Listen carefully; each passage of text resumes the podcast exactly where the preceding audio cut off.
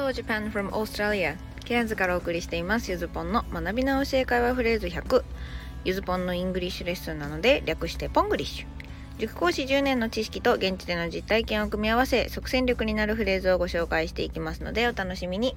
それでは今日も Let's enjoy ポングリッシュさて、前回は現在完了形とかいうね、形の触りを解説したんでした。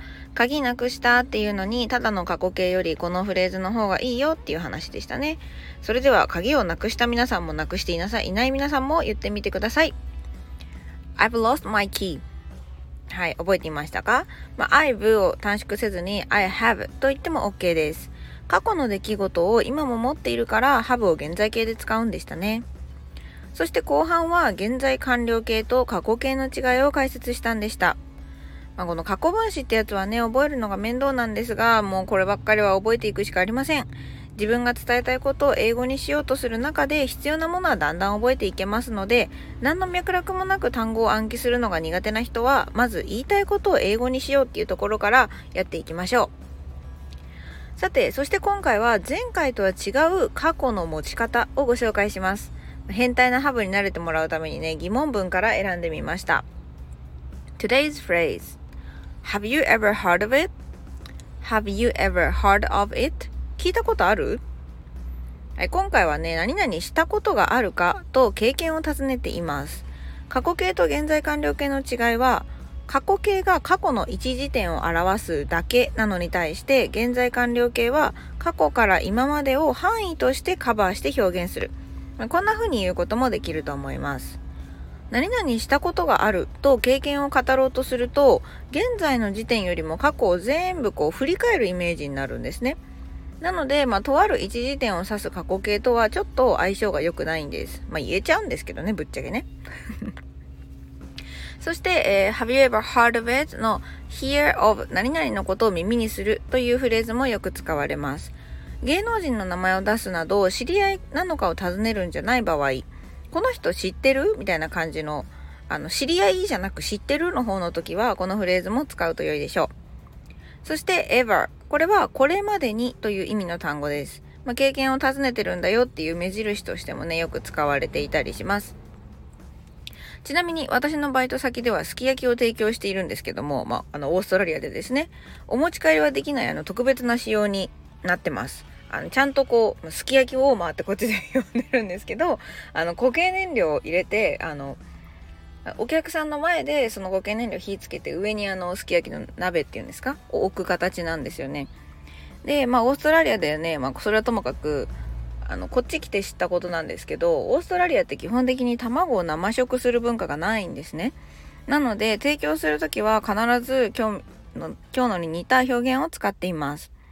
それがこちら。Have you ever tried すき焼き before? こちらです。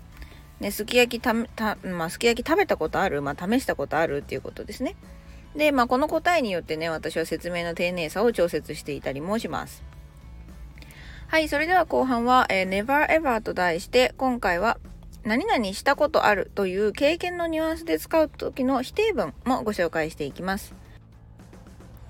今日のね、このコーナーのタイトル、Never Ever っていうのも、この2単語だけでも強い否定を表現したい時に実は使えるんです。まあ、私のね、お気に入りのアメリカのコメディドラマ、あの、ザ・グッドプレイスっていうのがあるんですけど、ネットフリックスにね。それでもね、この表現を使ってるシーンがありました。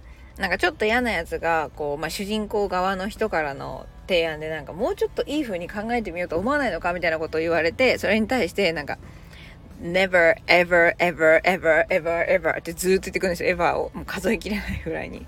だから、まあこれもなんかありえないな。絶対に、絶対に、絶対に、絶対にって言ってる感じです。それはさておき、この ever はですね、前半でもご紹介したように疑問文でこれまでにという意味で使います。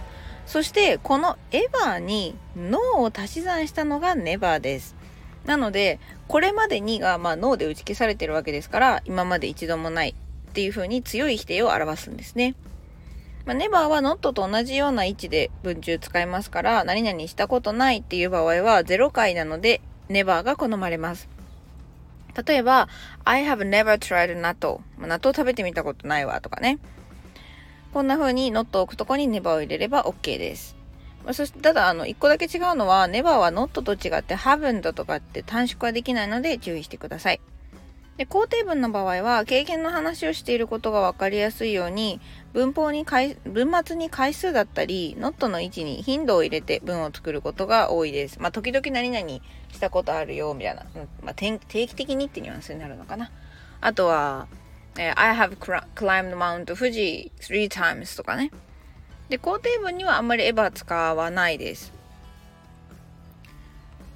はい、それでは、え、Let's Try のコーナーです。何々したことある？っていう質問は、さっきのね、あの、私のお店での会話でも、あの、ご紹介した通り、会話を広げるのに有効です。今回の問題でマスターして使っていきましょう。一つ目、テイラー・スウィフトって聞いたことある？はい。というか、あの、鋭い方はね、なんで私がテイラー・スウィフト出したかわかると思います。2つ目、えー、富士登山したことある？で、これに対して3番はその答えで、1回もない、阿蘇登山ならしたことある。と答えてみてください。まあ、富士登山はね、富士山に登るって言えばいいです。で、えー、3つ目、1回もないは、えー、英単語1語で答えてしまっても OK です。はい、それではサンプルアンサーです。1個目、えー、テイラー・スウィフト聞いたことある ?Have you ever heard of Taylor Swift? ですね。Have you ever heard of Taylor Swift? ね、で、え2個目 Have you ever climbed Mount Fuji? Have you ever まで一緒で climbed Mount Fuji 富士山登ったことあると。で、答え、えー、Never I have climbed Mount Aso before まあこれが一番シンプルかな。Never I have climbed Mount Aso before で、まあこれ Never を一単語じゃなく丁寧に答えるなら I have never climbed it になりますかね。で、肯定文の場合、エヴァを入れることはできません。肯定文でのエヴァは、これまでっていう意味ではなくなってしまうんですね、実は。で、この普通の肯定文、疑問文、否定文じゃなくないところでこれまでってつけたいんだったら before をつけます。今日のフレーズは Have you ever heard of 何々と何々聞いたことある？のフレーズ化して唱えてもいいですし、もうちょっと応用聞かせられるよって人はもう Have you ever までだけフレーズ化して後ろに過去文章をいろいろ突っ込みながら応用していってください。Okay, today's lesson is over. Thank you for listening. Why don't you ask, Have you ever tried sushi? Alright, have a happy day with Spanglish. Bye.